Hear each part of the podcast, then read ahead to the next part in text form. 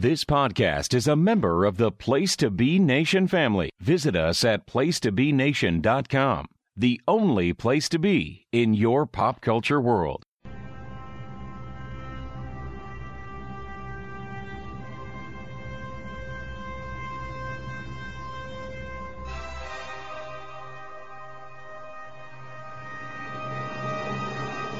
By popular demand, Place to Be Nation Wrestling returns to the Dirty South for Talkin' WCW, an episodic wrestler showcase designed to educate, evaluate, and entertain, with matches spanning the intimate stage of Techwood Studios to the heights of Space Mountain.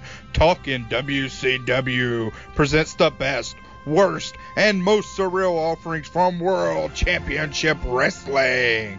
So cast your gaze to the Turnertron with hosts Jennifer Smith, Tim Capel, and Greg Phillips. Hi, welcome to Talkin' WCW. My name is Jennifer Smith.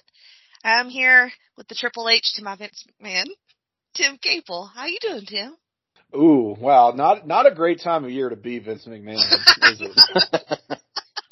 but uh, I'm glad that you jumped in front of that bullet. Yeah. Well, I'll do what I'll, I can. I'll um, I mean, heart attacks and and supposed retirements and all. Uh, I'll I'll take the the Triple H sheet uh, Yep. tonight. But we've got um our our third um power. I, you know, I I- I guess I could say um uh Nick Khan, but but let's not be sexist here. That's uh Mm-mm. standing in for Stephanie McMahon in our third seat is going to be Greg Phillips with us as always. Greg, I'll, I'll take it. I feel like I just grew about. how are you, my lovely height. bride?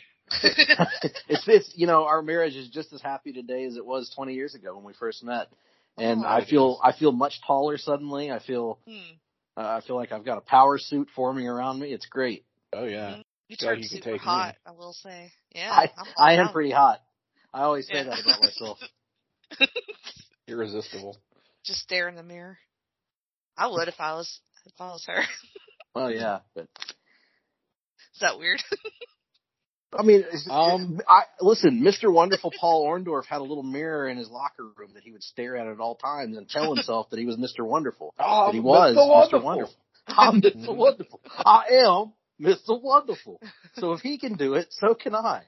I agree. If Gary Spivey of the Psychic Friends Network can do it, so can I. Gary Spivey. If if uh, Eddie Gilbert can call himself hot stuff, while he struts to the ring. Oh, do I have some Eddie ten. Gilbert information for this podcast? I love yes, we- yeah. We need to get Yeah. into that. On that note, Yeah. Uh Um, so whose pick was this? Tim's? this, this was this Greg was me. the great Greg That's Phillips's awesome. pick. Yeah. This was the great Greg Phillips's pick uh, for our subject matter today, and, and, it uh, is I had re- stuff Eddie Gilbert. Oh shit. no, I, I I I picked this subject today, uh, which is the Great Muta, the Japanese, Oh. the Pearl of the Orient, the Japanese Oh, shit. superstar, the Great Muta, and gotta and I selected him because he is uh he is uh embarking upon what is purported to be his retirement tour. He's supposed to be retiring from wrestling next year, and uh he's in the midst of uh, starting his his march to retirement. And so I thought, what better time to celebrate? I think unquestionably WCW's most uh, popular and successful uh, Japanese wrestler. Would that be fair to say? Wow. Yeah, I guess it is fair to say. Um, remember when people were calling for him to retire in like 1999? Yes, because he had no knees. he had no knees. Um, I guess he's found People some call knees. for other people to retire? That seems weird. Well, I mean, r- wrestling fans do, Jenny. But where do they Um, call it to? Like on the internet? Yeah. Oh, they're- They're not the internet. Afraid. The internet. They'll go to the papers outspoken. if they have to. Yeah. It's That's like, right. you know, that Muta should retire. Like, what? Yeah. Yeah, yeah. No, the the internet was quite outspoken even in 1999. Mhm. Believe it or not, it's uh, it's Especially just changed in forums over the years. Yes, perhaps even more so, but Right. uh, it's just changed changed uh, avenue over the ensuing 30 years. But nonetheless, 20 years, not 30. God, how old am I? I mean, Uh, we'll get there. Yes, so uh, Muta has has engaged in quite a few uh, uh, career revivals since then. He shaved his head and you know went by his real name Keiji Muto and had a nice little run there, and uh, I believe All Japan Pro Wrestling. Um, he, he's had a, a long and, and storied career, but he first made an impact on on an international level major international impact in WCW, in the NWA, if you will, as uh, as the protege of one Gary Hart, mm. who we haven't ever talked about on this show, I don't think, because he's only around for a he's only around on TBS for a little while during that era, but uh, he made quite an impact while he was there. Yeah, and this is going to be in, in 1989 here. You get Gary Hart hooked up with Muta. Um, going to be the the early uh, early goings here of what's going to be known as the JTEX Corporation, right? With yes. uh, you also get um, the, the Dragon Master. Yes, the Dragon Master and Dragon Terry Funk Master. is in there for a minute. You get Buzz Sawyer, Buzz Sawyer, um, Dick Slater briefly. Yeah, Dick Slater when you need a Terry Funk cosplayer. So you get, you know, some Texas guys and some Japanese guys, and there you, you go. Put them together, and there you have it. Yeah. JTEX. Well, uh, wasn't the idea that um, Ric Flair or uh, um, James J. Dillon like sold the Horseman to Hiro um, Matsuda? Yes. Yes, Hiro Matsuda, the Japanese, the evil Japanese. yes, JR referred to as that evil, evil man, even though he had not done anything to that point to demonstrate right. being evil. Right. The true evil Jr. is capitalism. Ever thought about that, pal? um, so yeah, yeah this was yeah. this was 1989 WCW in a nutshell, and Muta comes in. Um, and the match that you picked, Greg, is going to be is this his first match in at least on pay per view? Um, but um, he, had he done anything on TV prior to this? Yeah, he had he had made his debut before this. Um, so he came in uh, doing squash matches, and he had a, this incredible look that nobody had ever seen before. The mat, the, he wore this elaborate mask to the ring with this robe, yeah. and and he had the he took off the mask and he had the painted face underneath, and he sprayed the mist. But he had his first major appearance was at the Clash earlier that year, where he debuted against a guy named Scott Casey and beat mm-hmm. him in a squash match. And he had done several TV squashes because they build they they talk on commentary during this match about him being undefeated uh, an undefeated wrestler who was challenging.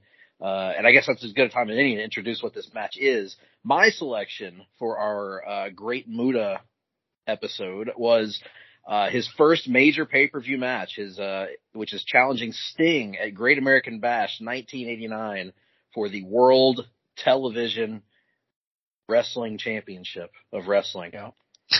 and uh, you can say belt now. We can say that again. Yeah. No, it's a, a belt holds up Sting's pants. It's a championship title, mm. uh, which is also a belt. And um, anyway, yeah. So that's the that's the match here. This was the uh, the the the first big giant test, if you will, for the Great Muta, and really Sting's first big test as TV champion because he had defended against the Iron Sheik, I think, at like Wrestle War or something like that, and uh, Mike Rotunda and guys like that. So you know, this was this was two exciting, hot young wrestlers battling at a time when either one of them could have believably won the match. So it was pretty exciting at the time. And, um, as a little five year old stinger, I was certainly very excited about this match because I didn't know how anyone could beat the Great Muta because he did all these cool moves and could Sting overcome him. We'd have to see. Uh, but before the match starts, we get a little pre-match promo with uh, because uh, uh, as we mentioned, the Great Muta's manager is Gary Hart. Gary Hart is a very nefarious, mm-hmm. bald, evil man who is satanic uh, looking. Satanic looking. He talks like he's from the inner city of Chicago, and he's just a he's just a, a very dangerous man, and, and and he's up to no good. So Sting needs somebody to counter him, and naturally, to counter Gary Hart, Sting has the guy that broke him in to the to the to the mid South territory, the man known as Hot Stuff Eddie Gilbert, coming down to to be Sting's second, and Sting does a little promo before the match with with Gordon Solie, and he's uh, he's fired up. Let me say first of all, before we get into the the heart of this thing, I did not like this face paint on Sting. Oh, I didn't okay. like I didn't like the scorpion on the forehead. Mm-mm. It was off putting. Mm-hmm. I, I I I kept thinking it was an actual scorpion. and it's like, well, that's a very, what, what's he doing? And then of course it's not a real scorpion, but I just don't Nope. like the look of it. I like this, I like things regular hmm. face paint. Yeah. So that that pissed me off. And he does the promo and and and and he just says, "I'm excited about wrestling this great challenge of Muta or whatever." He walks off. Then Eddie Gilbert steps in, and I wanted to ask you guys something. I've been thinking about this since I watched this match earlier. And Mhm. Did you notice? Did you look at Eddie Gilbert's eyes? Did you notice Yes. anything about his eyes? Yes. Um, Did you notice a little bit of perspiration on the face there? Yes. a little bit. Yeah. You think there's a bit. chance, just a chance now, that Eddie Gilbert was three sheets to the wind in this promo? Are you suggesting he was on something? I'm sug- I don't want to cast aspersions on anybody.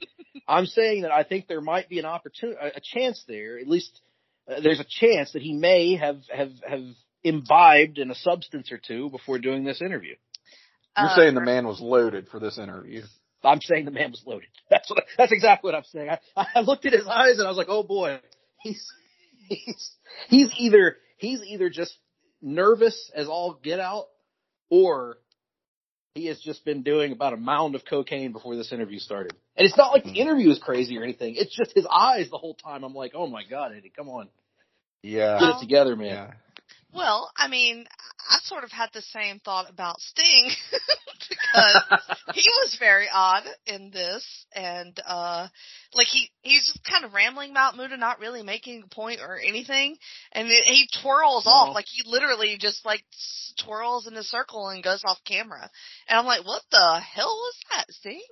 So I don't know. Him and Eddie might have been, you know, Maybe they were imbibing in the same substance. And Gordon, of course, as we know, Gordon Solie just liked to drink all the time. So he was, you know, Gordon didn't know. He he couldn't tell. Gordon was Uh, the most sober of the three. of the three. And and so uh, this sets the stage. And again, I apologize. I never know where these pay per views are located. I think this might have been in Baltimore. Baltimore. correct? It is. Baltimore. Yes. Uh-huh.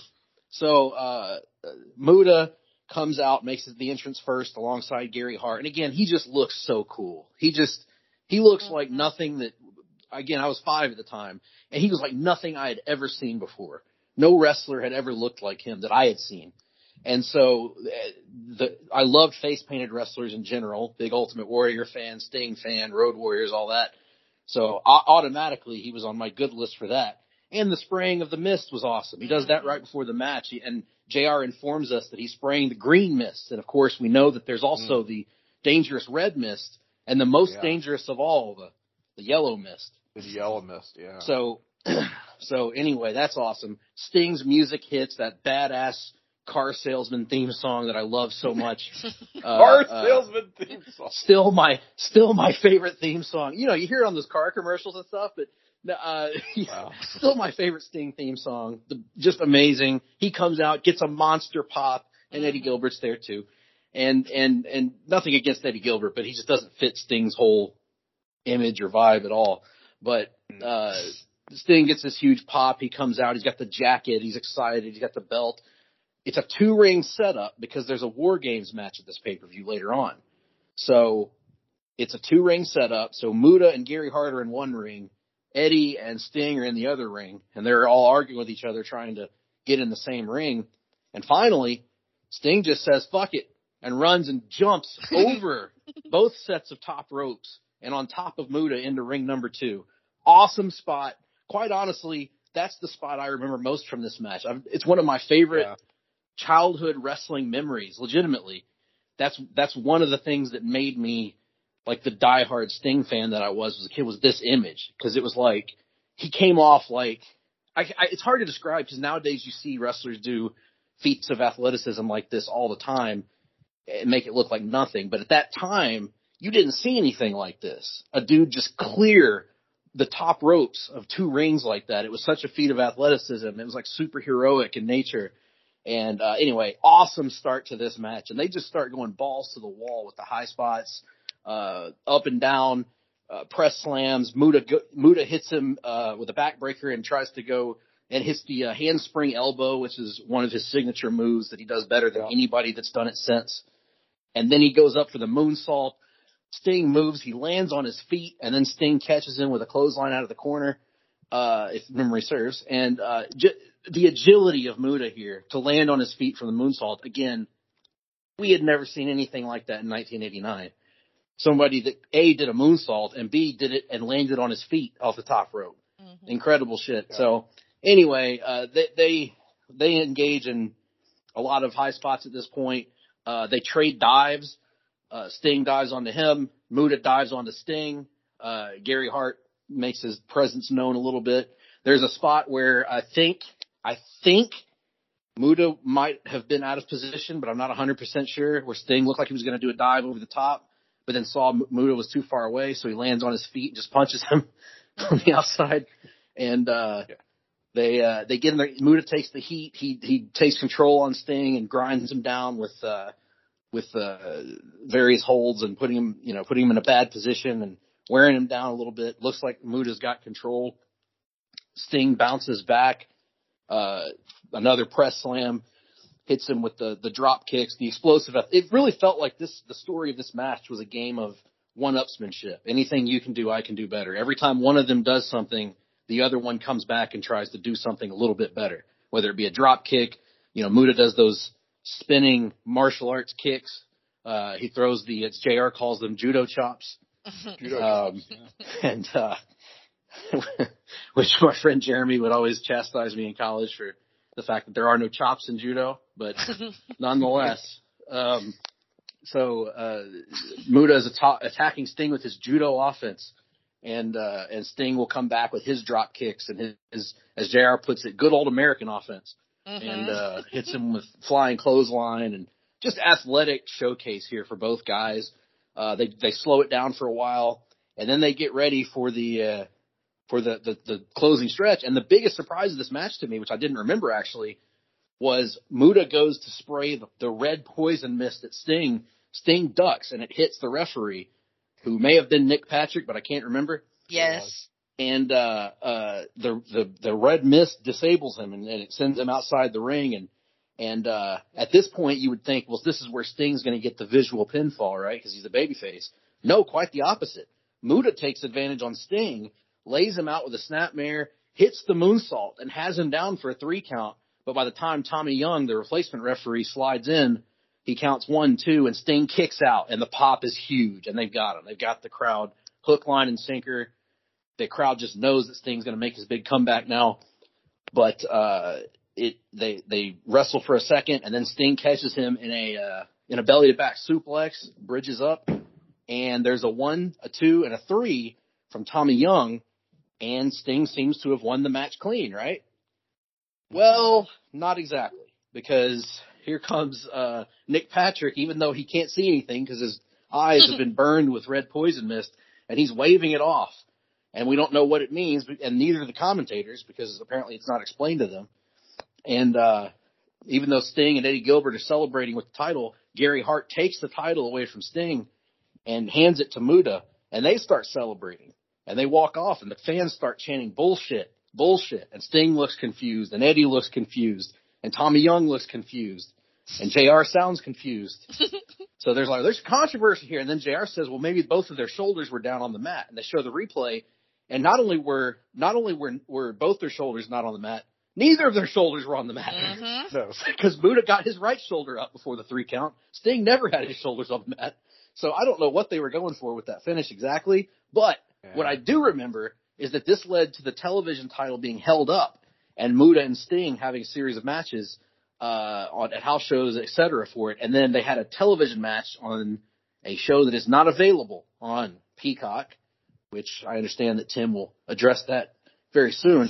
Mhm. But uh, a show that is not available on Peacock, known as the WCW, as I knew it, PAR Hour, as Jim Ross would call it, or as the, the Power Hour, as it was known. and uh, Sting, this is actually the first time that I got to see Sting and Muta wrestle was on the Power Hour, where Muta won the TV title, beat Sting in controversial fashion, and um, became the TV champion. But anyway, right now they have a controversial finish, but the match itself, I maintain, is a badass match.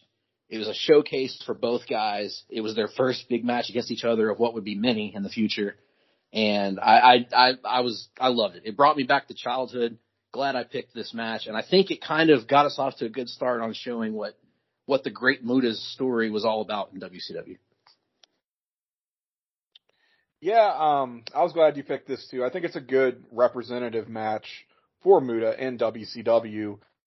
Um, I've always had somewhat mixed feelings on this one. Just, I, I think it's a very exciting, very watchable match. Um, certainly there's, there's no dull moments, but there's some, certainly some awkward spots that I don't know if I put that down to Sting kind of not just just not being used to working with a guy like Muta, Mm-hmm. um, and being really like kind of out of his element, um, or if that's really a case of Muta sort of adapting more to this American, you know, Southern wrestling style of WCW, still here in, in the late '80s. But um, they they definitely had some points where you could tell um, there were some like major miscommunications. Mhm. Yeah, the Um, dive the dive spot comes to mind because I was like, oh, Sting's about Uh-huh. to splat, but then he just he he count he kind of changes his motion in midair and lands on his feet. But True, uh, yeah. but I was At least, I was yeah. like, at oh, least he's they did to- correct course. They had enough right. um, presence of mind to be like, well, that's not going to work. Let me adjust. Mhm. Even though it's not going to be as visually stunning, like I'm not going to look like a total idiot, um, or a deer caught in the headlights, which they do at one point. Yeah, but yeah. there's there's not too too much of that. um, speaking of the Sting dive, uh, I think we've talked about this before, Greg Phillips. You know what? He credited his great vertical leaping uh, ability to. Um, that that would be the Sting ass. The Sting So ass? The That's Sting where ass. all the Yep. power comes That's from. that's what ass. generates the power. One of and and we can say with that that's true because he was a semifinalist in the in the famous ass off tournament of in the about ten years off ago. tournament. Yeah, of RSPWFA2 dot livejournal dot com. Um, and you know, Sting uh, certainly uh, has Sting ass. I mean, that's that's Mm-hmm. who it's named for. And and you, I guess you could call Sting a power bottom. He has a power bottom. Yes, Uh, true. So that's that's what the the the glutes and all all that power is generated from the glutes. Um, so we get to It's see it's, that. it's on display. amazing because he has Sting ass, but it's not like the it's not like what I call the Doctor Death diaper ass. No, know? it's not diaper ass. No, definitely. Um, so I enjoyed that certainly, but I don't know. This this match to me is sort of a microcosm of this 1989 Great American Bash as a whole, in that I find it a little bit overrated. Um, I know people really, really talk up this pay per view, like in terms of like this is some people's just all time, not even just WCW, but wrestling pay per views. And I look at it and I'm kind of like, eh, I don't know, outside of the main event, which legitimately is one of the best WCW matches ever. Um, the tag between, uh, Midnights and, uh, Fantastics, which we've talked about Mhm. on this past episode of this show. Everything No, else that is I don't think that's on. I don't think that's on GAB eighty nine because isn't I think the midnight. Oh, you're right. That's War on, Games that's on match, 88. That's on Yeah. 88. So it's not Eighty even- nine's the War Games match with Midnights and a bunch You're of other right. people. You're right. So it doesn't even have that match. Fuck me. Um, but we have Luger, I think. we have talked about. Steamboat Luger, which is on here, and again, I I think is a good match, not a blowaway. Um, it has one of the weaker War Games matches. Does this Yeah. 89 show? Yeah. And so, I mean, not to say it's bad by any means. It's just the way that people talk about it. I'm, I'm like, really? Um, but at the same time, I also get that you have a talent like the great Muta, who nobody had ever seen before in the United States. No one had ever seen like two thirds of the moves that he does. You know, a handspring back elbow. That's like, what? What is this? Um, the moonsault again in, in, uh, WCW in 1989. Nobody's gonna be doing that. Um, and I mean that that's not even half of his arsenal, really. Like we don't see in this match the Muta lock, which is a crazy, amazing, cool looking submission. Um, just a lot of that stuff that he does, he he does get a good bit of his shit in here in this match. I feel like, but he he doesn't totally unload the tank. Um, so while while I do again like the match, I do find it a bit overrated, and I hate the finish. I really Mm. hate it. Um, the fin- the finish didn't work uh, the way it, that it was intended to because yeah, they I understand. I, I think I know what they were. I think they were trying to do the both shoulder, all, all four shoulders on the mat finish, Yeah. and then Right. neither guy got the memo. Uh, but but uh, but I don't. But I it didn't work. It wasn't explained well. Um, they just should have had Sting beat him, eh, honestly, and had a rematch afterwards if they wanted to. But It- I mean, Sting also kind of, I won't say he kills the moonsault, but the fact that he does kick out, I know there was a delayed count and stuff with the. I also felt like Tommy Young slid in too soon. on yeah, spot because yeah. I, I maybe I maybe that's the the WWE that's beating that into me, but I feel like they need the Earl Hebner like incredibly long delay before sliding in to do the hmm the false finish, so to speak. So. I didn't have a problem with Sting kicking out there. It's just I think the timing of it eh, was just a little bit messed up by somebody at ringside. Right. I mean, if he's going to connect with the move, which it looks beautiful when he, I mean, he flies. Oh yeah, it's the best moon, across it's the best moonsaults to me. That and Kurt Angle's are the two best moonsaults I mean- that I've seen in wrestling. I think. Yeah, which is kind of crazy. Um, but you know, it's it's. Uh, I think the maybe the story of this match, which you talked about as well, Greg. It's like Muta being trying to be the better version of of what Sting has been for a couple of years now, where Right. he's he's that very flashy, eye catching wrestler, but Muta wants to prove that that he can hang as like a, a fundamentalist more so than than Sting, for example, who you know the, the maybe the criticism at the time is well, you know he he can rattle off all these these sweet moves, but can he can he chain wrestle? You know, Mhm. and um, and and I think that's why he's had so many matches with Ric Flair up to this point because they love telling that story, right? They love Mhm. challenging Sting to to go to the mat with a guy like Flair.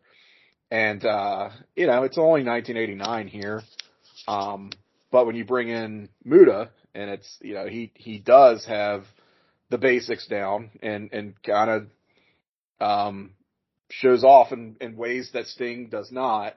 Um, it's it's a compelling it's a compelling piece of psychology. After all, he is, as Gary Michael Cappetta reminds us, the Pearl of the Orient. yes, very much.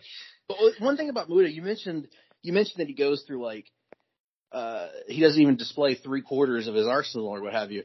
One of the things about Muta that's so cool that I found throughout all three of our matches, and just any time you watch Muta, that instantly, because I think about it, I was like, I'm trying to bring myself back to my childhood and why I loved the Great Muta so much as a kid. And yes, it was the face paint and all the stuff that I mentioned before, the look and the moves and all that stuff. But it's not just that, because there were other guys that did cool moves, and there were other guys that had face paint in that era. And other than Sting, none of them were like my absolute favorite, other than him and the Warrior. And then I realized it's because like I've always been a fan of wrestlers that make themselves different in little ways. And with Muta, it's eh, the way his body language. Nobody Yeah. moves like the great Muta. Nobody walks like the great Muta. Nobody does the little like, you know, pose that he does after he hits his big spin kick or something. You know, like it's Mhm. he just his his body language is so interesting. When he delivers Yeah, an elbow really drop, is. it's not it's not a regular elbow drop. It's that power drive elbow He's where got he that shakes snap his on it. Mhm. yeah, he shakes. His, it reminds me a lot of why I became a fan of Shinsuke Nakamura when he was in New Japan Pro Wrestling about ten years ago, because no, I had never seen anybody move like him in wrestling, and maybe the only guy that I had that was close was Muta when I was a kid, and that's that's kind of what he has even in this match early on in his WCW career. He just he walks and moves in a way that nobody else does. You know, like, think of someone like Jake Roberts, who, even though he didn't do a lot of moves, the way that he sort of Mm. slithered into the ring and the way he would Mhm. pull himself up from the ropes, he, he made himself different with the way that he moved and the way that he acted. Randy Orton does that. Mhm. I, I always love wrestlers like that, and I just wanted to point that out. I think that's one of the things that made Muta stand out to the WCW audience, um, to the point where I think a very, you know, when we I didn't necessarily pick some of these matches, but by the end of that year, by the end of 1989, you could make a strong case that he probably should have been turned babyface and given a big push, but Mm. it was not to be. Yeah, I think he could have gotten over easily as a face. So, um, my, I think the first time I saw Muta was actually, um, I, well, it was at MSG at that show that we went that we went to, and I was I fell asleep. Um, during Oh God, that show. yeah that show. Um, oh, just a few and- years ago. Okay. yeah, in 2019, and you know I didn't. I was a very young wrestling fan, and that uh, I I didn't get it. You know, I didn't get it at that time. Well, this is not to say Muta put you to sleep. It's just that No, show you no, were pretty yeah. much cooked by the Yeah. time. that show was I I mean MSG is great but like it was just um a lot. So anyway, so whenever you picked him Greg I, that was, you know, my my memory. So I was like, okay, this will be fun and I actually really got into him and um and I wondered if you had ever seen him before before we did th this episode. Not really no. Um just just that one In theory, yeah, theory. I was present for that, but and that body language thing that you just uh, talked about, Greg, is what what stood out for me. And I do agree with Tim. Like, there's a lot of the miscues and the I don't know. It's like a language barrier that shouldn't exist in the ring, but sort of does. You know, Mhm. like um, it it it definitely affected them, but Muta never really he never let it shake him. You know, there was never like you could see them working it and trying to they did a good job at fixing what they would do wrong, but um they sometimes it, it takes the steam out of a match or it, it it distracts you, but you could see him learning and adjusting during the match. Mm-hmm. Um, and Sting too. Sting was doing the same thing. So I really thought it was interesting to watch, um, them learn each other and how confident Muta was and cause I mean the crowd's, uh, you know, so hot for Sting. Um, nobody's really cheering Muta at this point. So it was impressive to me that he was classy all the way through the match. And to your point of them learning each other, this would sort of be the first of what would be many, many times they'd wrestle on TV or on Mhm. uh, in Japan or what have you over the years, and they became very, very uh, good opponents for each other.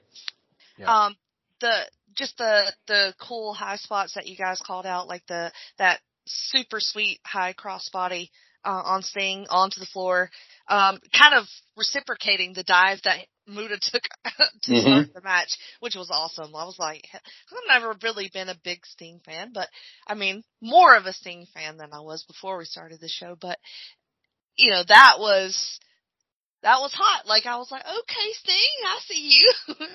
um, it was like you said, we don't normally see that sort of thing in this era, and but also there are things like that long ab stretch in there, and it's I don't mind it, but it's it's sort of you could see them trying to find a way to the next spot, you know, Mhm. using the, using it. So, um, I like him using the the red spray. What is that? What do they use for spray? Is it like water and food coloring? Is it? I'm not sure actually. it's kind of embarrassing. Probably just, Yeah. just water, food, food color. I would think guess. so, but but I I, I don't because I I don't know how he d- how he loads it either because he always did that thing where he would like poke himself in the throat or whatever. But I don't know if that was legit or if he just I, I don't know I don't know because he would sometimes spray multiple different colors, during the Colors, course of one yeah. match. Yeah. And That's I'm not a- sure that's how he did it. to me. I You kind know, of it- don't want to It know. might be the old, um, the old Ken Shamrock blood condom. Oh. Remember Ooh. you, uh, you fill a, fill a condom up with your preferred fluid of choice. Um, uh, yeah. Bite down on that and you're good to go. Uh, Kinky, Well, huh? I don't know how you wrestle with a condom in your mouth. Almost. Well, not the whole match. I mean, you've got it kind of stashed. Maybe, maybe the ref hands it to you at some Oh, point, okay. or you've When got you're it, Ken you got it down Shamrock, your you can wrestle with anything in your mouth. Yeah. Oh, fully. uh, so you know, it was. I would say it tended to be like you know good. I enjoyed it, like you said, very watchable. Um, Tim. Um, the ending though, oh boy. Um, Yeah. it is just more of that like that miscommunication, not knowing for sure. Somebody said something wrong when we were planning this match, or I don't know, but um, but you know, it's a means to an end, really, I guess, to get a series of matches out of them. So can't really Yeah. too much. that's the thing. I, I'm not opposed to doing a controversial finish where they where the object is to hold the belt up. Sorry, Greg, the belt. Um, God damn it, pal. The you title. know, so that they can so that they can do a series of rematches. Like that's fine, but the way they went about it, it felt more like, well, this is the way you you would set up a Nick Patrick heel turn. like he, is he going to do a crooked referee gimmick now? Because Mhm. this blind son of a bitch comes back in the ring Who the hell is and makes a Young bad anyway? call. I mean, a bad call that the camera. I mean, Sting's. th- There's like no question. Sting is arching, Yes. bridging off the the mat. Like that's you, you can't even. And Muta gets his shoulder up. And Muta then sure. gets one of his shoulders up before the. So it's like in no way, shape, It's just shitty form. would officiating this- all around. Yeah. It it is, yeah. And well, so here's it's the other thing, J- just as relevant. That's why I wonder if what the finish was supposed to be, if it was even supposed to be what we're talking about, because the, now far be it from them to ever repeat finishes, but they had just done that exact finish uh, at the clash between Flair and Steamboat a few months prior. Do you remember? Because Mm, the back true, suplex, both guys' shoulders were down. Mm. And at the last second, Steamboat gets his shoulder up, but it looks like both their shoulders are down or what have you. It's controversial, and it's used to set up another rematch. So, like, would they really have done that same exact finish on pay per view that soon, that close to that one? Maybe so. right. But if so, they did not accomplish their goal. Mm. Well, Thank God. quick word about of- quick word about face paint. Sorry. No. go. Um, I'm not a fan of the the Sting's design here. I, the Sting. I'm not a the Stinger. The WCW and the The SummerSlam. Stinger. I, I don't like that scorpion on the forehead thing either, any more than you do, Greg. I do admire, however, that both guys with their face paint matched it tone for tone to their attire, it's yeah, true. which I, in Muta's case, it seems like it wouldn't be too terribly difficult, but Sting, I mean, he had some pretty distinct colors going on with with Yeah. the orange and the and the and the uh, sort of teal. Um, like you got to find. I mean, how do you match? How do you find face paint that's gonna? That, I mean, he's got to do some extensive mixing, perhaps, to uh, Maybe Eddie. Gilbert has to help him. take some darker colors. Yeah, that's that's what they're spending all their time in the back doing. That much more Yeah. wholesome. Yeah. That's why It's their eyes paint. were messed up. They were huffing paint. Yeah. Oh, Yeah. dude. That's it. Okay, that explains it. I, I like it. But that's a great point, though. It did match pretty exact. Yeah, Yeah, that's that's difficult. impressive. Yeah, uh, especially with the lighting and cameras and all the. Yeah, you don't know how that's going to look on TV. so TV. weird. Uh, And you know, interestingly, I didn't even think about that, but I don't recall Sting's face paint chipping off in this match like it sometimes does in other matches. Mm, that's true. Yeah. Either did. It fatigue did. Um, yeah, it did for both. He's pretty That's well true. intact. It's not like when he wrestled Vader and it was like pretty much all off of his face by the end of the match. well, right. it's Vader. Yeah. True. when a guy is full on hitting you in the face, yeah. yeah. It tends to fall for off. 30 minutes, that's probably going to do it. Yeah. God, I love Vader so much. Okay. I'm just imagining him. As, doing that. as an aside, have you guys listened to Mick Foley's podcast? He has a lot of great Vader stories. Oh, really? Oh, wow. Yeah. I need to do that. Yeah. Yeah. So I think my pick is up next, and so you can't find this one on the Peacock, um, Tim, but you can find Right. it YouTube, and Yeah. It is Ric Flair versus the Great Muta from 11-18 of 89 on the WCW, the WCW show that came on on Saturdays on TBS. Yes. World Yeah, Championship Wrestling. World- World Championship Wrestling. And here's the thing: when you picked it, I was like, okay, yeah, uh, Peacock's got all those on there because I remember watching a lot of those World Championship Wrestlings from '89.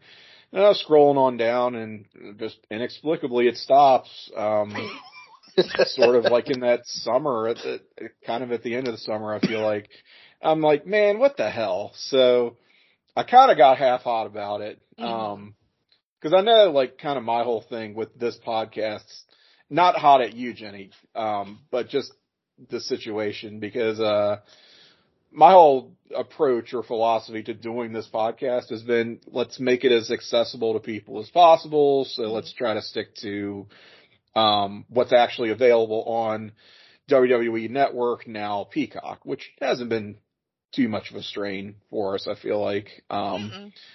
but when I get to something like this, that this should not only be on the fucking network slash Peacock, it should have been on there five fucking years ago. Mhm. Yes. Like, I understand we're not getting these classic content drops with the, with the regularity that we used to, but they're not even like drip feeding it really. Like, we don't even have any No. expectation that it will ever appear there. So I'm kind of at the point where I'm like, you know what? When it comes to this type of shit, look, I understand not every single random syndicated B show in the world is, is gonna be like, okay, yeah, we're not gonna find WCW Pro or Worldwide or Power Hour or Main Event or all those random acts. Like, kind of asking a lot to say that they should be on the network by now. I get that. But for something like this, come the fuck on, people. We've been giving you, we've been giving you hoes our ten dollars for what eight years now.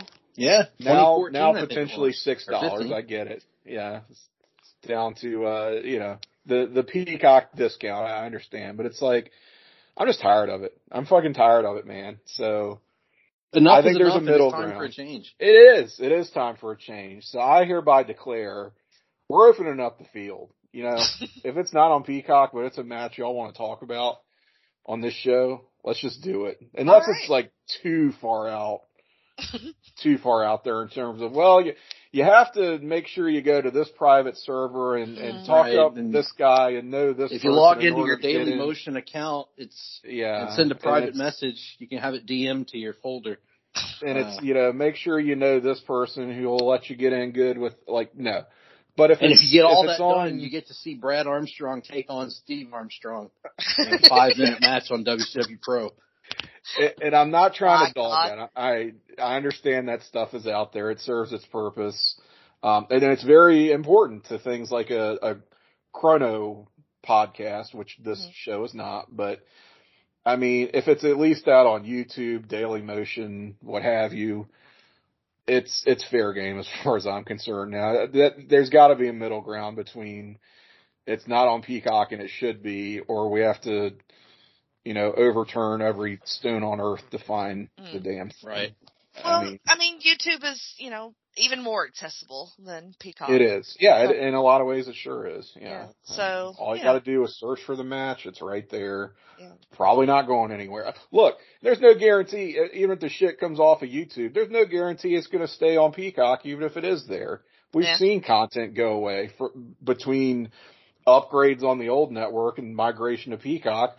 Remember Hidden Gems? Well, Yep. can't find yeah, them that's all we can do is remember them because they're not there now.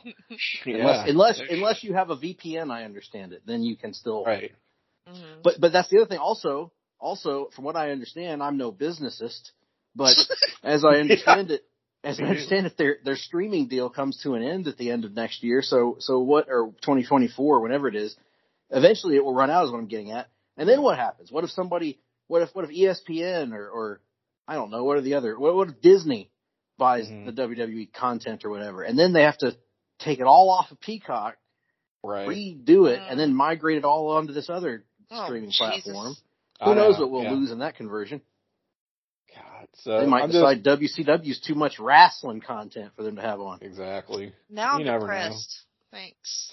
Well, and the, uh, and the thing, it's not to say that, um, you know, the, oh, the network sucks. I hate Peacock. No, oh, no. This is the worst thing. It's still a great resource. Don't get me wrong. Absolutely. It's just, I, I I'm watch it all tired of not finding things that just should be on there by now. Like, I, I, just feel like, and I feel like, I feel like if it were still the network, we probably would have had it by now. But the fact that they Mhm. put all their resources into Peacock, NBC doesn't care.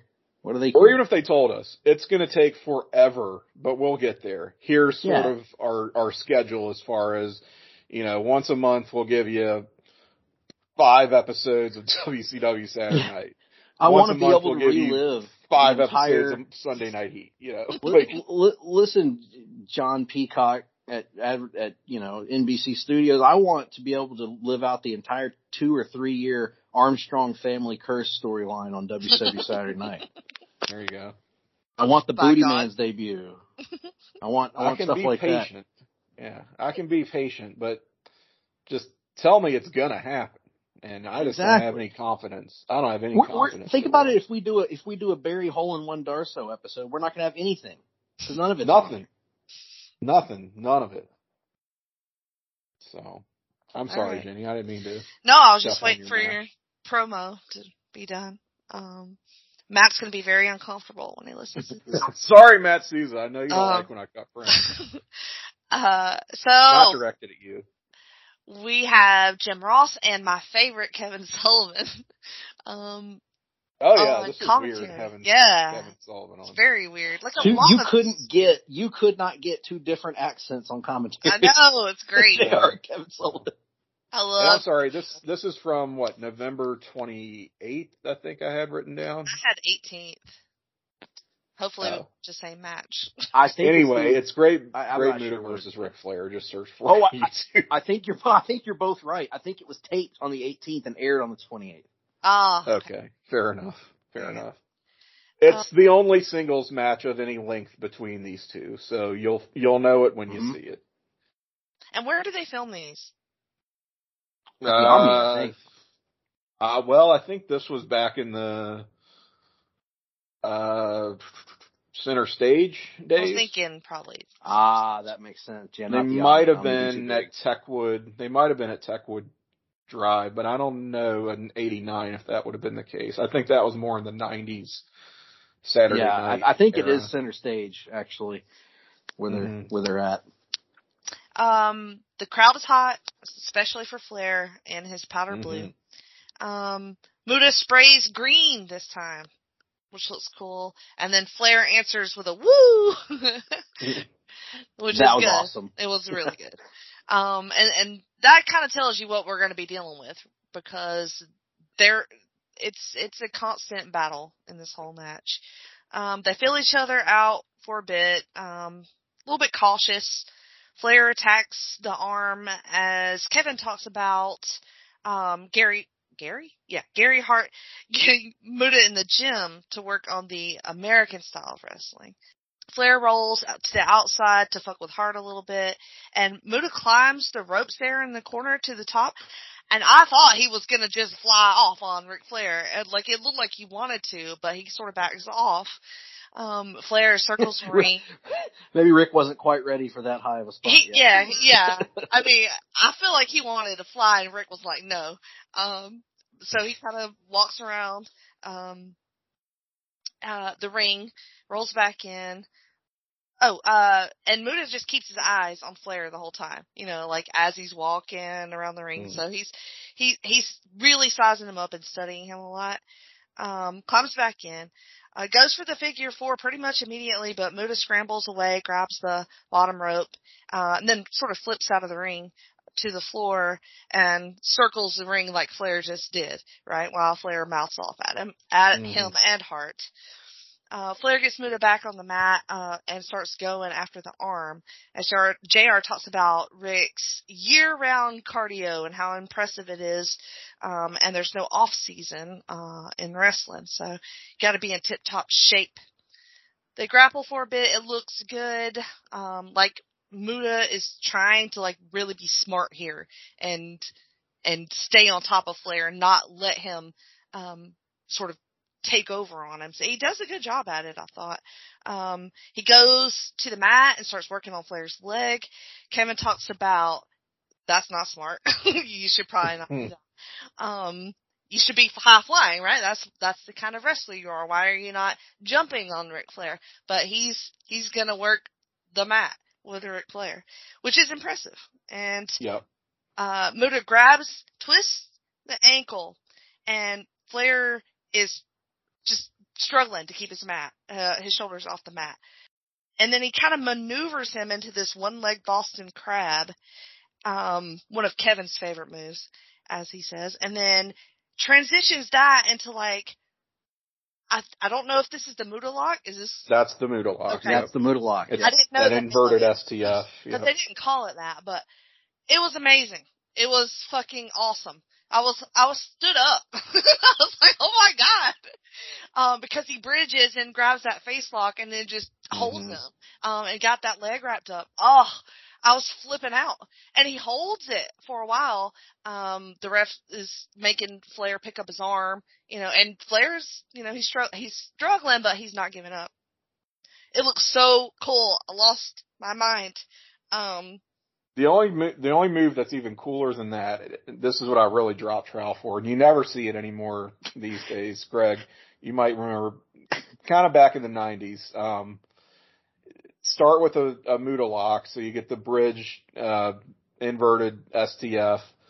The attacker then rolls over onto his stomach hmm so that he's got the dude in like a suspended, almost like a bow and arrow type position. hanging that over. The, the, the other guy's on the other guy's on top of him, and the guy's face Uh-huh. down, hol- stretching his neck. Yep.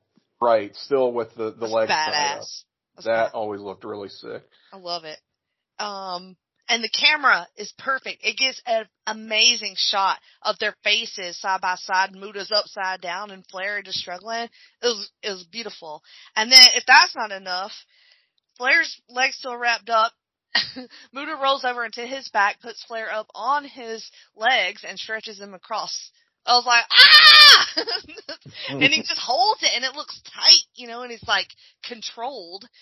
Flair, I don't know why he wasn't like slapping Muta in the face, you know, trying to poke his eyes. Like it, he, he was working the hold more than he was trying to escape the hold, which was good. Yeah. It makes Muta look insane.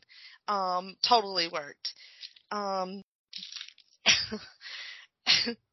it looks so awesome. Uh, commentary, I feel like didn't sell it as much as I thought they should. And I mean, they, they sort of pot for, but it just, I don't know.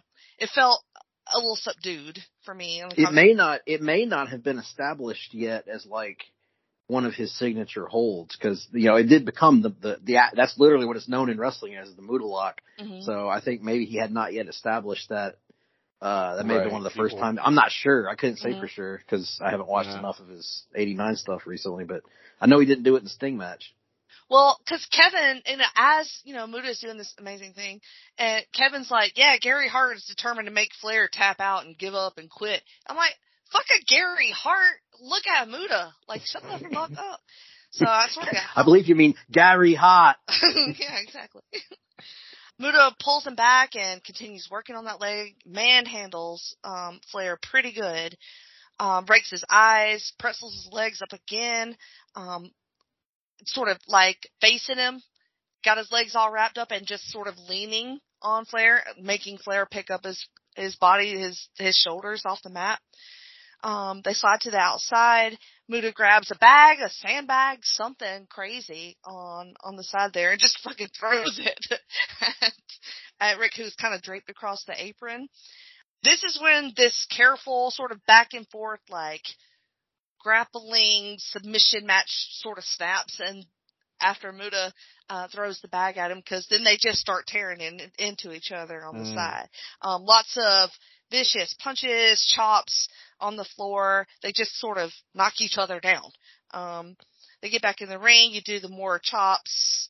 This is where Flair kind of settles in with his punches, um, his comeback. Uh, big in, inverted atomic drop on Muta, and then more chops and punches.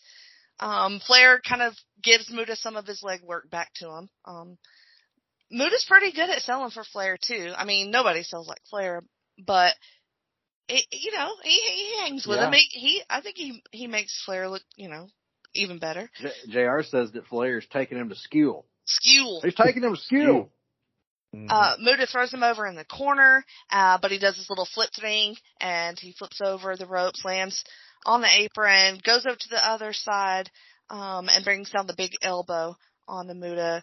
Um, the crowd stands up when Flair starts to attempt the figure four, but Hart jumps in. The bell rings. The ref tries to raise Ric's hand, but Flair sort of swats him away just kind of slides out of the ring, goes right for Hart, and locks the figure four on Hart on the Actually, floor. yes. Actually, wasn't that was it Hart or was it the the the dragon? Oh, master? it was the dragon master Oh, that it he was got the Dragon Master. that he Okay. got after Yeah. on the floor. Yeah. Easy mistake to make because they're both Yeah, bald they and look, they look exactly. somewhat portly. So I thought it was Gary Hart at first too. the Dragon Master was one of the lamest characters of all time. yeah. I think that So was so cheesy. Kevin and JR start losing and they're screaming like he's gonna break his leg. He's gonna break his leg. Um, Muta saves them with a red spray to Ric's face, and then here comes Buzz Sawyer out of Yeah. literally out of nowhere. Yeah, I don't know where. it was just like what? And boy, that first shot that he hit Ric, airdropped into was the. rough. that first shot he hit Ric with was some bullshit. I was like, Mhm. I was like, man, if I was Ric, I would have driven him out of the territory. he hits the man, he hits Ric right in the back of the neck, like Yeah. as hard as he can. It looked like. Mm. I'm like, Jesus. So then they pull um Sawyer and Muta pull Flair up into the ring um and do like a suplex on him. And then Sawyer splashes him and Muta follows up with a moonsault. So they're just Beautiful. beating beating his ass here.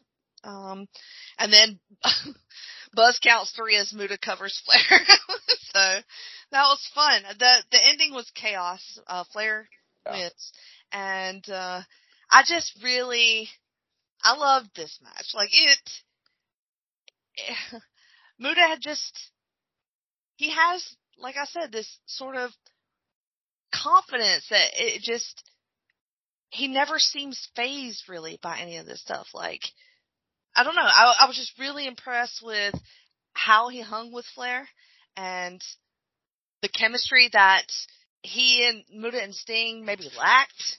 He finds here with Flair. I thought they had more chemistry. I, I mean, maybe him and Sting get better over their series, but I was way more into this pairing. You know, you guys seemed pretty excited when I picked it, so I, I think it's one. I'm not sure. I'm not sure. Do people watch this often? I mean, I know they can't find it, but is it Uh, regarded? I didn't know it I, existed. I didn't know it existed either. I've never so seen it's a it. bit of a gem. So I was Yeah. excited. I was excited for that aspect of it too, and um to see a super awesome performance by Muta. What do you think, Tim? Uh, I I like this match a lot, and again, I had always wondered um, whether Muta and Flair had a singles match because they did feud when um, Muta got involved in Flair's feud with with Terry Funk, and then Flair and Sting teamed up, and that's sort of the you get some power tag matches. Um, you know that fall of '89 at uh, you know, the one Clash and, and at uh, Halloween Havoc. Those are Yes. a pair of really cool tag matches. Yeah, yeah, I almost Those- picked both of those actually. Yeah, I, I, I took a look at both of those as well. yeah, me too.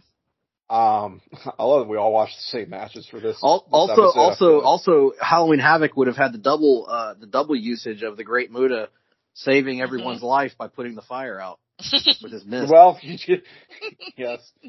Um, there's something to be said for that. Um, but, uh, yeah, I always wondered, like, I mean, you could really transition very easily into a singles feud between Muta and Flair. So did, they must have had a singles match at some point along the way. And I mean, I know that they all, all four guys in the stupid fucking Iron Man tournament at Starcade 89 had matches, but the Flair Muta portion of that is literally like two minutes. Yep. Um, Mhm. so that's, I mean, that barely even counts. Um, and I know it's not hard to find these things out today. I just, I don't know. I guess I'd never really taken the time to look. And sure enough, here's this nice little hidden gem of a match sitting out there. WCW World Championship Wrestling from, from, uh, late 89. Good TV, good little TV match here. Um, and it gave me pretty much exactly what I wanted from these two. Mhm. And and I agree that the chemistry between them is pretty much off the charts. Um, very interesting that on commentary, I think it's Sullivan in particular who's emphasizing uh, what a mistake it is for for Muta to try to hang with Flair on the mat. Like, Mhm. what are you doing? You know, stick to your strikes, your kicks. Um, what brung you to the dance, pal? How are you gonna how are you gonna go toe to toe with with Ric Flair, one of the all time great clinicians out here? But sure enough, he does. Like, if Mm. anything, he's, um, he's kind of getting Flair rattled in the early goings of this match. And it's Flair who has to fire up in his comeback, Jenny, like you mentioned, um, and sort of resort to more of a brawling style before he gains an advantage. Uh, so I kind of really like that role reversal between mm-hmm. the two of them. Uh, the Flair chops are really on point in this Yeah. match. Yeah. They sound like gunshots. I mean, oh, just yeah, they're brutal. great stuff there. Just the acoustics and you know that those old um, studio TV studio wrestling Absolutely, um, they're they're, they're just they're amazing. Gunther like for modern. For Oh, modern yeah. audiences. Gunther like, yeah, Walter like, if you will. Yep. Uh, Walter, if if Ric Flair was um, several pounds heavier, as as a uh, proto German fascist should be, Austrian German fascist, excuse me. Um, anyway, uh, yeah, this really cool uh, segmented match that tells a, a really concise story. The commentary does let it down a little bit. Um, this is JR and his ultra nerdy just call the moves mode, which I've Hmm. never liked from him. Um, Sullivan is, you know, on color. I, I mean, doesn't add a whole lot, so it's, they don't exactly complement each other. Is the point? Um, but for a match that has like a non-finish here, it still kind of leaves you satisfied, you know, Mhm. with uh, Muta getting his heat back um, after the DQ, going over on Flair. So you want to see what's next for these two, right? And uh, I I definitely wanted, you know, like another follow up in some form or fashion to this, which I guess we don't really get unless stupid Starrcade '89 counts as a blow off. But Yeah, yeah. So this, this is this is where all of my listening to grilling JR comes in handy because JR has told a lot of stories about Muta from this era, and the as you as many of our listeners may remember from prior shows, WCW at this time had a booking committee, and Yeah. uh, it was a very ex- uh, very large booking committee that consisted of such individuals as Ric Flair, Jim Cornette, Jim Ross, Kevin Sullivan, Eddie Gilbert, I believe Paulie Dangerously might have been on it. I'm not sure. Um, it was, I think uh, George Scott was still around doing stuff. It was, it was a significant amount of people on this booking committee. And what JR says is that he and, uh, one or two others on the committee, I think Michael Hayes was in there too, but I don't know what his stance was on this. JR said he and maybe one or two others on the committee wanted a big push for Muta. Like they wanted Muta to be the world champion actually. Uh, or at least to be in pay-per-view world title matches with Ric Flair. And they believed that Muta could get over as a babyface, uh, big time. However, uh, apparently Gary Hart, this is according to JR, Gary Hart at that time did not want Muta to turn babyface because that was the reason Gary Hart was on TV was because of the great Muta. Because obviously, you know, Buzz Sawyer and uh, Dragon Master or whatever were not going to be getting TV time without Muta. So Gary Hart got in uh, the booking committee's ears and told them, no, this won't work. He won't work as a babyface because American audiences are not going to cheer a babyface that can't speak English. Mm. So as a result, they killed the babyface idea, and as a result, they killed the main event idea because they they wanted Flair to turn to set up his match with Sting, and the whole thing got killed. And then Muta got Muta ended up getting pissed off and going back to Japan, and and uh, that was pretty much the the end of Muta as a main event potential WCW attraction. Wow. well, I then don't think that's depressing. I don't think Hart was wrong about that. I I I understand where he was coming from, but it- some of the matches we didn't pick for the show, but like Muta was getting he was getting some crowd support. For instance, there's a there is a uh a I think it's a six man tag, Tim. You may remember the match I'm talking about. That's the J Tex against the Horsemen, but it's the night that the Mhm. Horsemen turned on Sting. Yeah. And Uh-huh. because they turned on Sting, the crowd has completely turned on Flair and the Horsemen. And now they're cheering Muta like he's the biggest babyface in the company in this match. Like every time he tags in, he's getting this monster reaction and Muta chants. And then uh, in some of the 92 matches I was watching, the crowd there in center stage is chanting for Muta throughout the match. So it's like I think I think he could have it could have worked if they had tried it. I just think they were they were not eager to try things that they weren't certain were going to work. Right. And and and also it would have helped them out when Sting got hurt because then they wouldn't have had to uh, turn Luger and Mm. up, upset their apple cart, so to speak. So I What do if? Think, I, right? Yeah. What if? Um, that is an interesting what if. Like, if any company seemed to have the willingness to give it a go with the international stars, so to speak, um, it was kind of WCW in the early '90s. Think of how, Mhm. like, I mean, I know it's not a good match, but think of what a showcase uh, Muta and Chono got at like that one start. I mean, it's it's a terribly boring match, but it goes on for a long time, and it's like to give And- them and- that kind of um, just ring time uh, to just two Japanese stars. Um, I think the fans deserve a better match, but it it kind of says something that they put him out there, right? and he got a lot of support. I mean, he was getting chance throughout that. He wrestled three times that night and got huge chance each time. And I think Bill Watts, as despite his reputation, might have been willing to give that a try.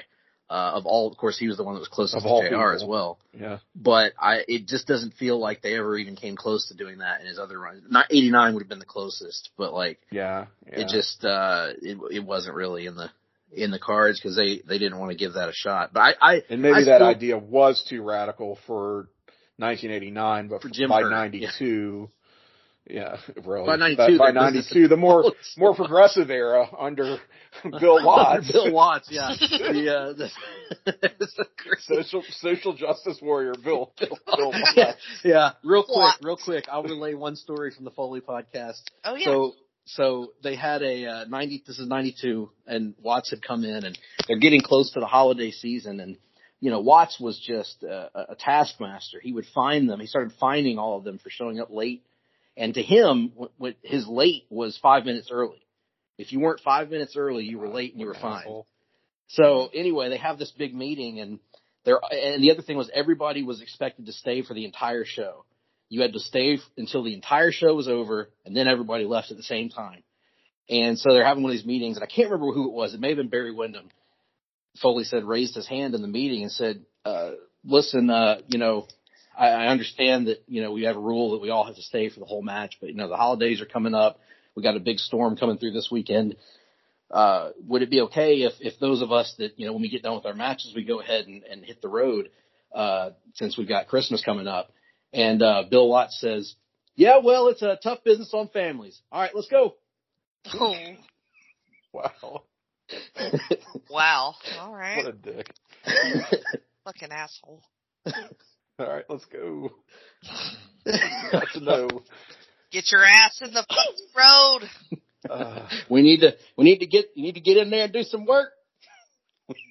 um, no, yeah, but yeah, Muta, uh, Muta was awesome and I think could have been a, a big main event attraction at that time had they, had they given the, the, the old, the old college try. Well, it all worked out in the end. You know, he had a great career in Japan and WCW, uh, did fine, I suppose. And, uh, it all worked out, but it is fun to play what if or what if, as JR might call it. On those. But yeah, check out this match if if you For guys sure. haven't seen it. It's um, it's a cool like twenty minute match maybe, but doesn't doesn't feel long at all. Um, really flies by. And again, even with the kind of non finish, it it works very well uh, for the story that they're telling and and that they get across very effectively. It, um, it did oh. feel like an appetizer for something that could have come later on paper. Yeah, it, Yeah. it kind of did. Or, or in a clash Um, or something. I did have written down. Sullivan had one funny line on commentary when uh apparently JR is talking up like he has his own sort of version of the WCW hotline, I guess. Oh uh, yeah, I I know exactly what you're talking about. Yep. And he's like, Oh well, you know, you can call late at night, you know, make sure you got your parents' permission, da da da and Sullivan goes, You know, I I called it one time, JR, and I, I'll tell you I was thrilled. And I was thrilled and I was even more thrilled. And then I lost And then I lost interest.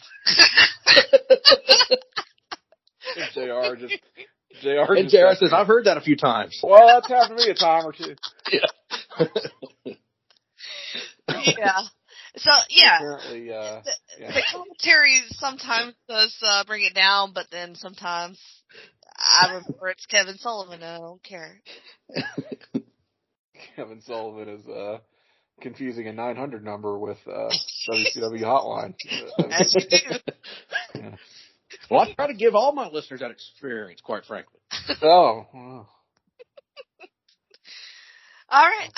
Um. So, oh, I just want to say, I just want to say, I just Yeah. want to say, I loved working with Muta. I loved it. He would he would spit in my face, you know. I'd say, "Hey, do it harder. I want more of it. Spit, spit more. The more you spit, the better it gets." At. Anyway, but I'd t- I'd take him out on the town, and he was handsome. The girls loved him. I had no problems with him. It wasn't like trying to go out with Gary Hart. Thanks, Ric. gross. Ric's uh, last match should have been against Muta. I Oh, completely fuck. agree. I completely agree. Shit. He could have then then Ric Would've wouldn't have would've had to bleed. real. Ric- Ric wouldn't have had to bleed. He could just could have spit the red mist all over his face. hmm But uh yes, I, I like this match too. I I- I didn't love it, but I liked it, and uh it just because I felt like they they had more in them. Uh, but it was certainly it, what I loved about it is the fact that I didn't know it existed, and like you, Tim, I didn't think these two ever had a singles match on television uh, against each other. So the fact that it even existed was phenomenal. Um, so I, it just makes me angry that we didn't get any more than we did because that I mean that two minutes on pay per view really hmm like that Iron, don't even start on that Iron Man tournament, but nonetheless, um, it, is a very good match nonetheless and a great TV match. And, uh, Flair, Flair shines in it as always in that era. And, uh, Muta is just fun to watch constantly.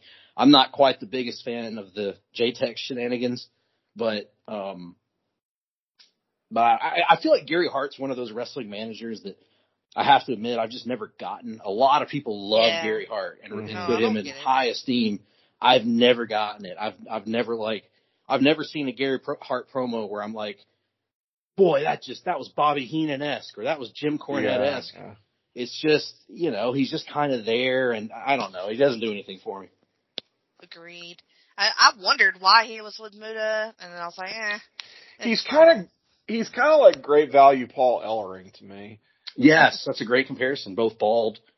Yeah, and just sort of like think they they're like that manager that thinks they're more cerebral than they really are. Um whereas like Paul Ellering can kind of pull that off, but at the same time it's like all right, whatever, dude. Um but yeah, with with Gary Hart, it's you just kind of kind of want him to shut up. Yes. Uh Also, So, shout anyway. out to Chad Campbell because he's the one who showed me that match. Yeah, thanks, Chad. Oh, I would cool. not have Yeah, known this match Chad. existed if not. So good stuff. Excellent, excellent. All right, so we got one more to send us home here, and I'll tell you, uh, we pretty much wrapped up Muta's 89 run here in the Mhm. promotion.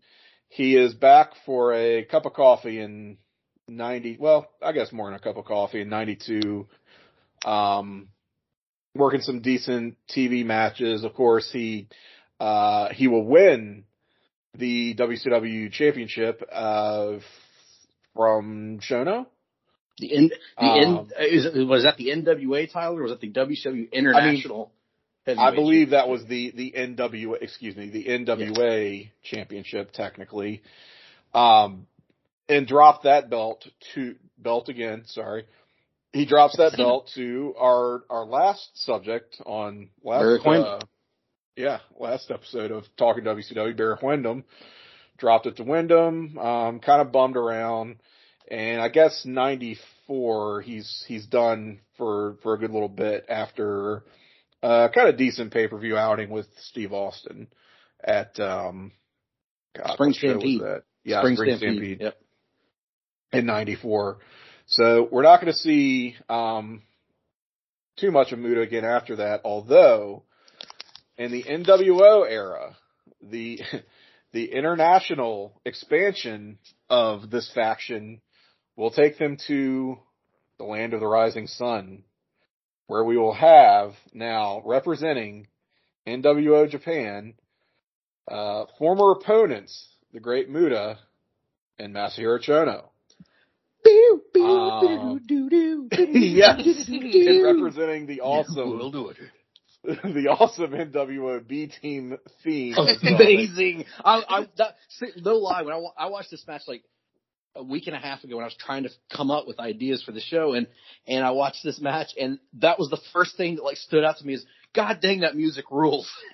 Yeah, it's it's uh, they don't get the the A team treatment from uh, from the NWO theme. They they've got the they got the B team music, which which is still great in its own right. Just lets you know where you stand in the pecking order. But uh, these two in 1997 at the Bash at the Beach are going to be taking on the Steiner brothers.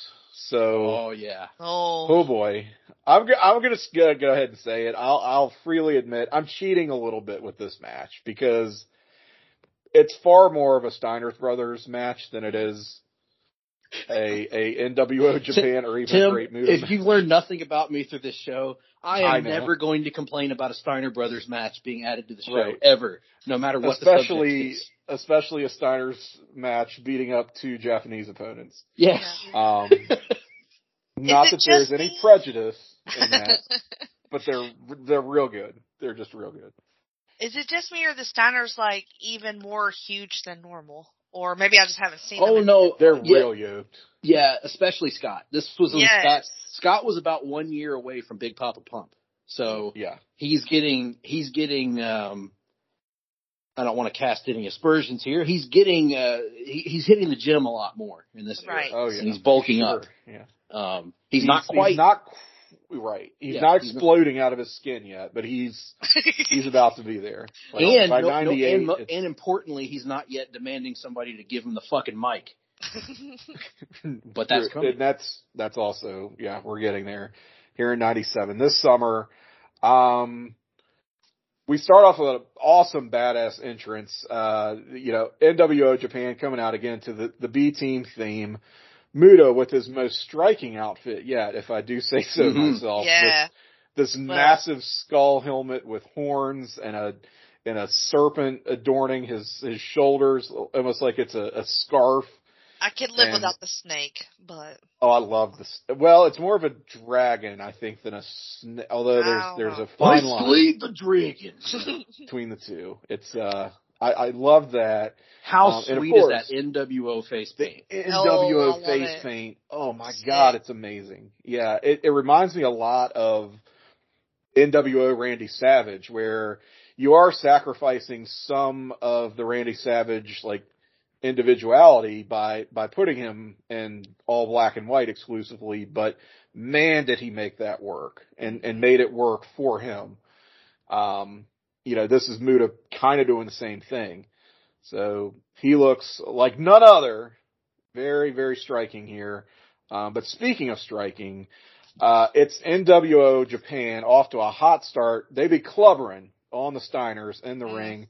They, they send them to the outside, but then foolishly play to the crowd with their backs turned to the Steiners. Who would do this? because foolishly. the, the Steiners get right back in there, uh, on the top rope, just waiting for, for their opponents to turn around, hit them with double clotheslines off the top. And that's our official start to the match. Um, it's going to be Scott locking it up against Muta.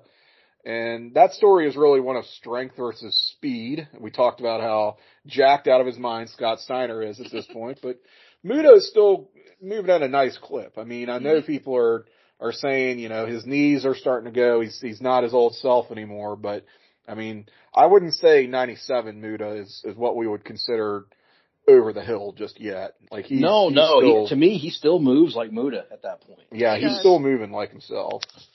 Um, so Muto is able to fend Scott off with a series of kicks, um, but Scott quickly puts a stop to that with a huge ha ha double underhook power bomb. I always love he does the delay before hitting it.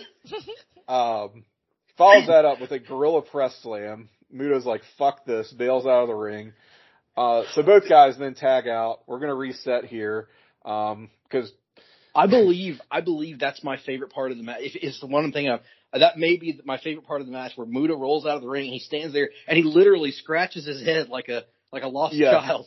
He really does. He's I like, love it. He He's like, have- huh? What have I got myself into here? more than we can chew here. um, so we're gonna go back to the match here with, with Chono and uh, Rick Steiner. Um, I mean, Chono can't get anything going either, uh, but eventually he does gouge the eyes for the unfair advantage and puts the dogface gremlin down with a mafia kick. It ain't got nothing to do with the mafia. Should have been a yakuza kick, um, but it's called mafia kick on commentary. Uh, Rick is going to come right back with a, uh, uh, he blocks basically no sells a, a Chono shoulder block, shoulder tackle, um, and hits that sweet twisting suplex that he does, catching the guy in midair. Um, just signature Rick Steiner offense. And we go right back to Scott and Muta now. So this is like the second time this match is just reset. Been pretty much all Steiners with NWO Japan getting a couple of, couple of little hope spots here. Um, Chono slips And in. just just, to- just how beautiful are those suplexes, by the way? Oh Oh. yeah. I mean, we're gonna see a bevy of suples in this match before all is said and done. Um, but Chono gets in the ring, cuts Scott off with an electric chair drop, and that finally allows Muta to take over. We get the handspring back elbow, uh, a big like face crusher again, uh, just a real fundamental move that when Muta does it looks way cool. Um, and then follows up with that snap elbow drop all in really rapid succession here. Um, the two NWO guys are setting up now for a double team maneuver. Not sure exactly what they're going for, but uh, Scott mule kicks Muta and then dumps Chono with a top rope belly to belly. Again, not something you see a lot in 1997. Uh, Rick gets back in there, destroys both guys with Steiner lines, um, and then hits a pair of overhead belly to belly suplexes, goes up to the top rope, um, brings it down on Muta with that, that diving bulldog. Uh, again, more of that just signature Steiner offense looks so cool. Uh, Scott then out of the corner hits a side belly to belly on Muta. Muta's just eating shit in this match. Um, goes to the middle rope, uh, but Chono nails Scott from behind and that allows Muta to capitalize with a top rope Frankensteiner. Uh, looks really sick. Like he, you can tell he gets it in tight. Like it's not Amazing. goosey.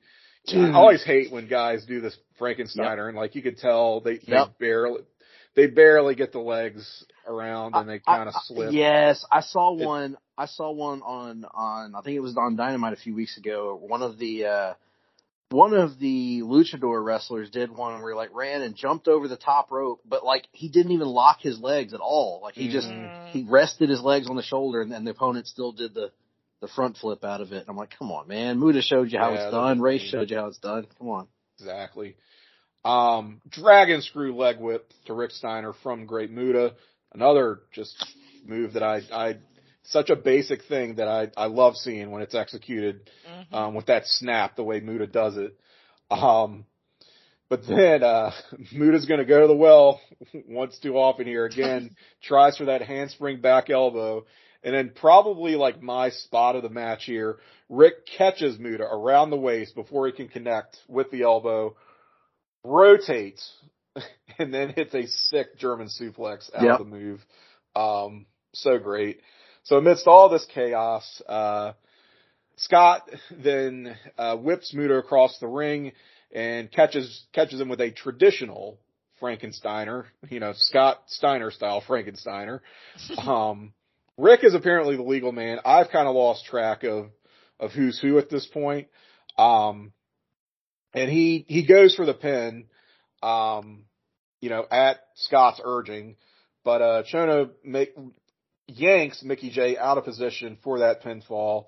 Um, so the Steiners then absolutely destroy Muta with what can only be described as a doomsday DDT. um, which seems like it would be disastrous, uh, and even attempting, let alone execution, but comes off beautifully. Muta is absolutely dead, and Rick gets the pin. Um, Chono has has no answer for this. Uh, absolute Chono just stands there watching it. Yeah. He really does. It's great. Maybe he's like, you know what? I'm tired of getting suplex. You know what? I I've gotten dumped on my head one time too many. And I mean, they show and they show the replay this this uh, double decker DDT. You would think that would be business exposing, but if anything, in slow motion, it looks even better. Mhm. Um, could not have been pulled off more brilliantly. And um, yeah, an absolute dominant performance by the Steiners. I, I don't think they necessarily made these guys look like total jobbers, but um, no, because Muta got his offense in. Mhm. he got he got some of his shit in, but you could be forgiven for thinking, boy, they they just beat the shit out of these these poor Japanese dudes who were just trying to, you know, collect a paycheck. Other than probably. uh, other than the mafia kick, Chono did nothing in this match. Yep. no, he Chono really didn't do anything, but. I mean, I don't know. I kind of think that's par for the course. He's he plays his role very well as kind of the big stiff of this team. Yeah. Um, I mean, that's uh, granted. I'm I'm not a big Chono aficionado. I've not seen a ton of his body of work, but what I have seen of his has always been pretty much this. You know, that's his deal. But um, yeah, Muta's sort of. Um, I mean, I, I know he he gets the shit whipped out of him here, but he's sort of the glue that makes this thing work. If I can try to turn this into more of a Muta performance. Um, sells his ass off. He he takes a lot of really stiff offense that many competitors would not be game for, certainly against the Steiners, given their reputation. But uh Muta's Muta's a pro and we get a hell of a match. This is one I had kind of forgotten existed, but was reminded of, and I was like, oh yeah, that's a nice little dandy of a match on this pay per view. Yeah. So um yeah, I and I have to tell you, I um it was between this and a 92 WCW Saturday night match, uh Muta versus Brad Armstrong, two out of three falls, which is I actually know sounds absurd, but is kind of an interesting match. Yeah, Um, yeah, that's actually the match that made me pick Muta when we did the last show. I I just watched it just for Really? fun randomly. Yeah, Okay. yeah. I'll get on that. Oh. I'll address that in a moment. But yeah, no, the, the so unrelated. I to couldn't in good conscience leave this on the table. I just No, this match was so. when good. Neither was, of y'all picked it, I was like, I we've got to do this. I was this gonna pick this match if if if, if I didn't pick the '89 one because this I, I watched this totally caught me off guard by the way because I don't remember this match at all, and I Okay. watched it the other night like last weekend and I was like, this is awesome. Like, Yeah. This is just, I, and I've, I've realized it. I've just realized it. We all, you know how your tastes change as you get older. Like when you're a kid, maybe you don't like apples and you get older and you're like, hey, I like apples now or whatever. Well, Mhm. not that I never, I never dislike, I always liked the Steiners. I always liked the Steiners a lot. My favorite tag team as a kid was the Rockers. Now, in my old age, I, and through the process of doing our podcast, are, are the Steiner brothers my favorite tag team now of all time? I I, think they way. are. I just don't think there's any other, like if, if my happy place in wrestling, I think if I just want to smile watching a wrestling match, I'll just put on a Steiners match against literally anyone Mhm. except Dr. Death and Gordy.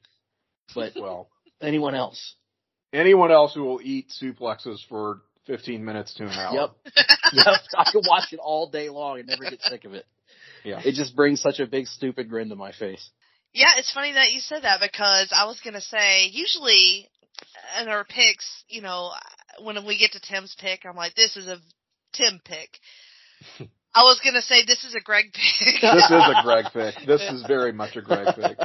Um, if I had done the Brad match, that would have very much been a would have been Tim you- pick. And yeah. I was real close to pulling the trigger on it, but I said, man, I ain't doing a fucking Brad Armstrong match when you get the Steiner brothers and, and, uh, NWO Japan out here. Come on.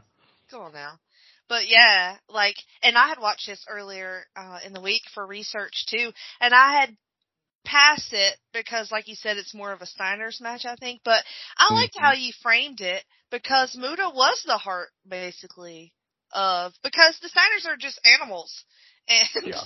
you know, like it, it. You don't get a lot of emotion, well, anger, but you know, you don't, you don't like feel, Anger is an emotion, technically. yeah. Besides that, but the, if you want a real angry match, then the Steiners are the heart of that. But Amuda held it together, and and he just, you know, but bless him. Um, I felt bad. It's it it's he still had that confidence that I like about him, and like you know, like y'all said, he still moves like Muta. But yeah, by the end, it was like, oh, this poor guy. like, especially that finisher. Uh, yeah. Oh that my was- god. absolutely insane. But he took it like a champ too. Like he just waited for somebody to come lay on him. Yeah, I mean, who listen? Who takes getting dropped on their head with more enthusiasm than a, a Japanese work rate guy in the '90s, right?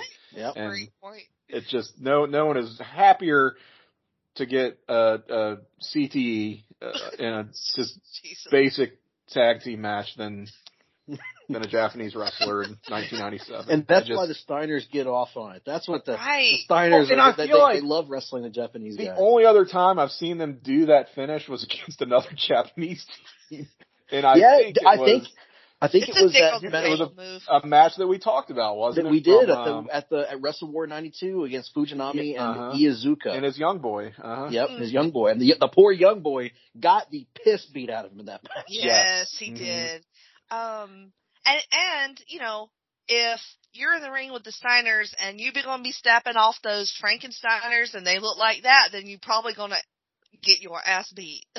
like, Mhm, mhm. At least Like- Muta had the courtesy to call it a Frankensteiner, not like Mike Tenay calling it the Hurricane Rana. Huracan yeah. Rana. Yeah. Yeah. It's a Frankensteiner. you call it a Hurricane Rana again. You're not gonna And- like it. and and he keeps that snap, you know, th- that we like throughout the whole match. Like even and the desperation elbow that he throws um towards the end, like Yep. Uh, it, it still had that that good um impact to it. But yeah, this it's it's fun. I'll tell you what, like Now, is there a lot of selling going on in this no, match? no, there's no. Um, No, do no, I no. care? No, No. not a bit. And why did why did uh, Chono distract the ref at the end? I was very confused by that. Well, he was breaking up um, uh, a pin because I, think it was uh, Scott who at the the Frankensteiner on Muta even before the big finish. So he already had the match won, and, and it was that pin that Chono was breaking up. Um, but then they just took Muta into the corner and did that Tuesday DDT for good measure. And you know, I don't know where Chono was out to lunch um, while they were He setting was- up for that Fucking with the ref. I'm like, what but are he you was doing there? still, Killing uh, yeah, I guess he was still getting chastised by, uh, by old Mickey Mickey J. J. Yep. But, um, And then and then once know. he saw the cover happening, he was just frozen in fear. Mhm. he He was just done. you know. Yeah.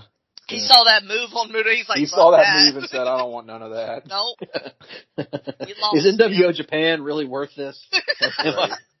Right. I saved my guy once and that was a mistake. So, I ain't dying at the Steiner's hands. no, I ain't dying for this tonight. match. this, this was just so fun. This was Oh, so it fun. really I, is. I allowed myself to be brainwashed at one point in the late '90s, early 2000s by Scott Keith talking about how bad the Steiners were by this point, and they weren't. They were still the Steiners. You're still Oh awesome. yeah. They They're were awesome. still able to, to suplex people and, and have fun. I mean, we did that fire Now and they ice were match. messy, but yeah. Yeah, we did that Mhm. fire and ice match from '96 or whatever, and and I'm like, I think in the original review he did for it, Scott Keith always buried it, so I always thought, oh, that match must have sucked, and then I watched Oh, it, that and I'm match like, is awesome. that match is amazing. Mhm. anyway, the Steiners are great. That's just, but Muta Muta is definitely what makes this match work because again, like I mentioned earlier, Chono does next to nothing in this entire match. Yeah. So Muta is the one that's having to take the vast majority of the bumps. He's the one that's doing all the offense for them, except for the mafia kick. Um, he's the one that the crowd kind of knows who he is, and he has that interesting way of moving and all that. Not, I'm not knocking Chono necessarily. Uh, I guess I am in a little way, but he, I, I'm sure Chono had a lot of great matches and stuff in Japan, but his his American stuff never really uh, stood out to me at all. But his, No, uh, not it.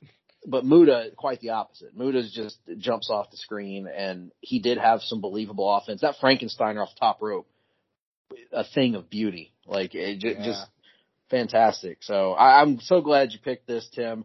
Uh, I loved the match uh, when I came across it. It took me completely off guard because I wouldn't have expected it to be that good.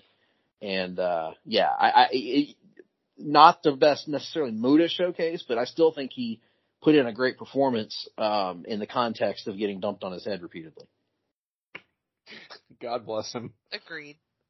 So, do we want to talk any honorable mentions? Oh yes, oh yes, absolutely. This I I I mentioned that the Tim's match was one of my one of my almost. The Brad Armstrong match is actually what started uh my Muta fascination recently because um I was uh, just to pass the time on like a random weekday I, I put on the 1992 WCW Saturday nights when they had switched to a studio it's very weird they switched to a studio talk show format interspersed with wrestling matches and uh, any anyhow, every every main event was two out of three falls. We've done the Steve Austin and Barry Windham match uh, on this very show. Uh, it was two out of three falls, one of them anyway. Uh, well, anyway, Muta and Brad Armstrong have a main event, uh, and I, I still don't understand the point of it because Muta didn't come in, to my knowledge, Tim, for a big run in '92. At that point, this is early '92, and right. This was Brad, like in yeah, like May. May, early April or May, May. is when it was taped, at least. Yeah. Yeah, and so uh I don't know why they had the match, but they have the match, and the crowd knows who Muta is. Uh They're into Muta. They're uh, obviously Brad Armstrong had some fans there as well, and they have uh, you know, Brad's an incredible technician, and uh it's it's it's not going to be everybody's cup of tea. Uh, which is one of the reasons I didn't pick it for the show because I didn't I didn't necessarily know if you guys would be in the mood to watch a what it's about what almost a thirty minute match right it's pretty damn long it's long. match. Yeah, it's Uh, a good. It's at least twenty five minutes. Yeah. Yeah. So, uh, and, and it's a lot of mat wrestling, a lot of chain wrestling, Yep. a lot of headlocks and arm bars and hammer locks and all that stuff. I liked it though. I mean, I, I will acknowledge that it probably doesn't get into the same gear that you would expect from a Brad Armstrong and Great Muta match, but the, I do think they work really hard. They're sweating their, their butts off in this match. And it's also the, the, the wrestling itself looks tight, looks good. Um, Yeah. uh, I really enjoyed the mat sequences, the the the clever finishes for the falls. Uh, uh, it, it's two straight falls, but they're done in in a very uh, cool fashion. Like I think so. Um, I, I really actually enjoyed the match a lot, and I would recommend if you're if you're somebody who's got patience and you're a fan of of mat wrestling, I would recommend giving it a shot. Uh, it is on Peacock, and uh, uh, I think it's a uh, I think it's a good match. Did you like it, Tim? Yeah, um, pretty much echoing your same thoughts. It's a, it's what I think of as a, um, like a wrestler's wrestling match, if, if Right. that makes any sense. I, I, I think like if you're a, a journeyman wrestler, or even if you're kind of maybe new to the profession and, and you're still learning the ropes, like this is the type of match they would maybe show you and be like, this is a real just how you work a match and sustain interest. Um, for an extended period of time. You know, this is not just a quick, you know, five minute in and out TV match. This, this goes over, you know, 25 minutes, two falls. Um, and yet they're not doing anything too, too flashy. Um, it is very mat based, very technical, but it's not a lot of rest holds. Nothing really overstays its welcome. So, so it doesn't wear on you. It doesn't, it doesn't feel boring where you're sitting there going, "Oh my god, not another chin lock, not another sleeper." Right. Oh, back to the face lock. There's not a lot of that nonsense. It's just And they're working guy for the holds. Yep. they're working, they're working every hold, um, pretty much for the entirety of the match. And it's sort of one of those, it's, it can be frustrating because they never really get out of second gear, which, which you, you're hoping and expecting in this type of match. And it kind of just doesn't happen. It, it's sort of paced the same way throughout the entirety with a couple of little, um, quick like do-si-do type exchanges where, you know, they're whipping across the ring and then they settle back into whatever they were doing on the mat kind of thing. So that's not going to be to all taste, but, but again, I don't think it's as boring as some of those just rest hold city shitty matches you see from, from guys who are clearly just trying to stall and kill time or, or, uh, you know, catch their breath. These guys don't need to The catch Coliseum breath video exclusive match. the Coliseum video exclusive, the dark match from in your house, whatever. Like, you know, these guys do, they've got the cardio. They, they do not need to catch their breath. They, they know what they're doing out there. Yeah, I, I think it's a very believable in the context of professional wrestling type of match. So not to all taste, but if you're, if you're kind of down for something a little bit different, um, potentially a little bit challenging, I would say check it out. Um, again, I, I thought I was going to pick the match, so I do have extensive notes on it, but you know that that is what it is. Uh, and apparently the date was the air date. So on the network on Peacock, we'll say uh, May 30th, 1992. I'm sure it was taped much much earlier than that. So. Well, Yeah. as you know, it's a tough business on family, so they got to do a lot of, Mm, a lot of taping. this. Uh. I I watched uh the Austin match from Spring Stampede Yeah. '94, Ah, yeah. and I watched a tag match with Vampiro from 2000. Oh my God. Yeah. was Was that Dark Muta? Was that era. Muta and Muta and Vampiro versus Sting and somebody? Uh, yes, yes. Yeah, that that was remember. the It wasn't very impressive. No, No, no, it the- was uh, it was the other guys. The uh, fucking they got Filthy like the same names. I don't know, some team. Insane Clown Posse? Uh, Brian Adams. Sub- Uh, oh, Chronic. Chronic. Brian Adams Chronic, and Brian that's it. Clark. Yeah. Yeah. Oh God. Pulled that out of my ass. But um, and and then um, like the Havoc '89 match. Yeah, Thunderdome. Mhm, The Thunderdome. mhm. So yeah, surprisingly, like a, I don't know, it's like a hodgepodge of things. That it? sure is. A Danny Uh, hodgepodge. I wondered.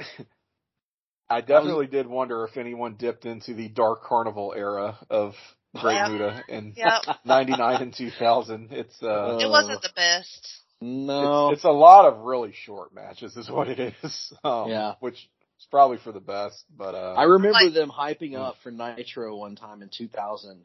Sting versus the Great Muta for the first time on WCW television in like, I can't remember what they said, since like 1991. So it'd been almost a decade since they'd wrestled on television. I was so hyped because that was one of my favorite childhood rivalries.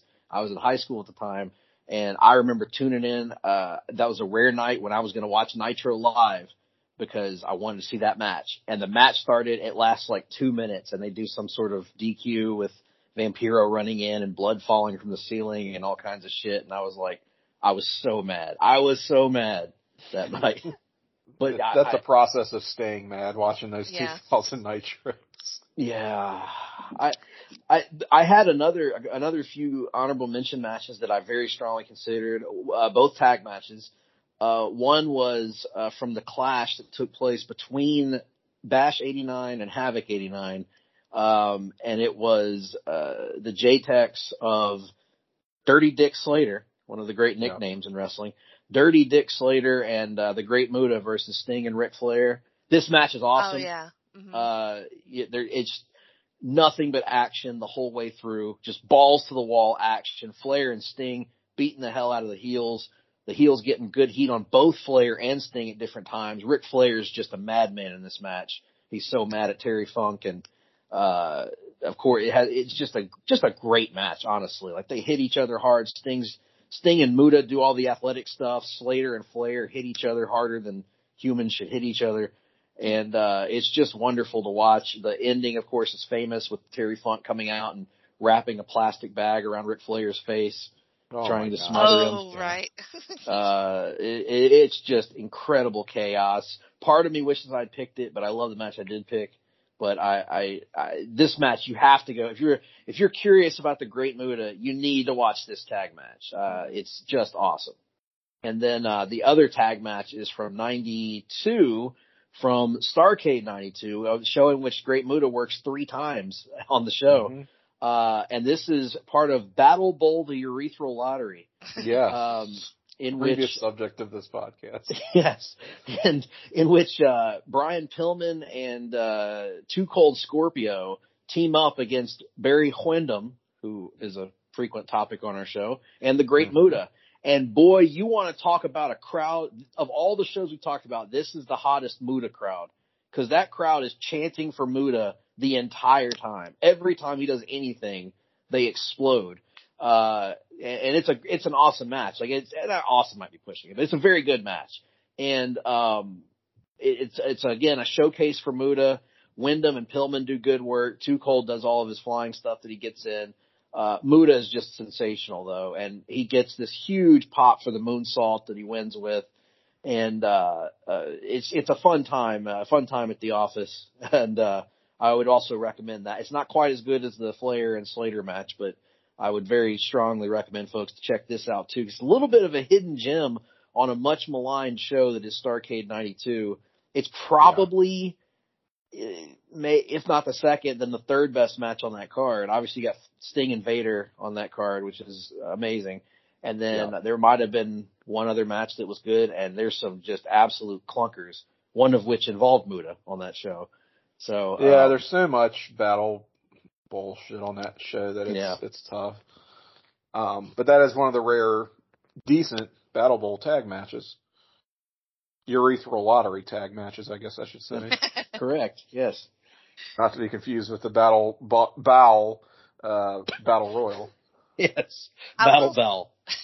I will say that I feel like Muta is one of the ones that I super, I mean, I always enjoy like the, the, like watching part of picking these matches, but I think his is like near the top, uh, of everybody that we've done just because I, I'd never really been exposed to him. So a lot of it was super brand new for me and uh, just another chance to like fall in love with another wrestler. And so it was a great pick.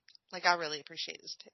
Oh, awesome. Thanks. I'm glad. Always love when that happens. Me too. Yeah, that that's fantastic. I, I was hoping that would ha- happen because uh it's just a you know, I think his a lot of times Muta, a lot of modern fans don't really know much about him anyway. But then like I feel like his WCW run gets maligned a little bit unfairly because people are like, oh, Muta was lazy when he wrestled America and all this crap, and I'm like, no, he was playing a character and he played that character very very well. And uh, left an impression on a lot, on a generation of kids. I can say for sure because I was one of them uh, that like you remember the Great Muta in a way that you don't remember Fujinami or some of the other guys that Mhm. would come over from New Sure Japan because they were just wrestlers. You know, they were good wrestlers, but they were just wrestlers. Muta was more than a wrestler. He was a superhero, really, or a supervillain, depending on how you look at it. All right. Um, Excellent. I think it's my turn. Uh, Yes. well, it's not Greg's because this was Alright. his episode, and it's not mine because I had last one. All right.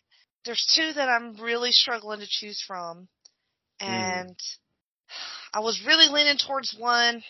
Is it the Booty Man? No, the, he he was my third, but oh, um, Is it Nick Patrick? oh God, if I ever, I, I will quit the show if if any one of you ever picks Nick Patrick. So, but I want to do something um different because we've been doing a lot of like rest like single wrestlers here for a minute. So I want to do Halloween Havoc matches. Oh, okay. Oh, okay. All Halloween And- Havoc matches. We're we're coming into fall, so I figure it's We it are. timely, It gives us time in case we don't have our shit together and the show is Right. late. right? See, Very How good I'm- Not that that would ever happen to us. No, no, Right. And So if it even if it is in September when it drops, that's still you know Still ho- as far as I'm concerned, Halloween season starts in mid August. So Agreed. Um, so, and, you know, we might could get, you know, some quirky stuff, um, mhm. and w- some real, um, themed matches. there are some certainly We quirky could. matches in Halloween Havoc history. Sure. Chamber of Horrors, Mhm. Thunderdome, Oh uh, the Hulk Hogan killing the giant by throwing him off the top of a building. Spoilers. Yes, uh, discussed previously on this podcast. Yeah. The, the the mummy, the mummy gyrating against Hulk Hogan. ah, yes. I love it. Uh, the Oh, Yeti, man. I should say. The Uh, Yeti- Yeti. There's just all kinds of there's all kinds of unique things in Halloween Havoc history. yeah, so have fun researching that one too. Greg, you got any podcasts going on? No, no, no podcast. But what I do have is a Twitter account where people can go and read my tweets about things.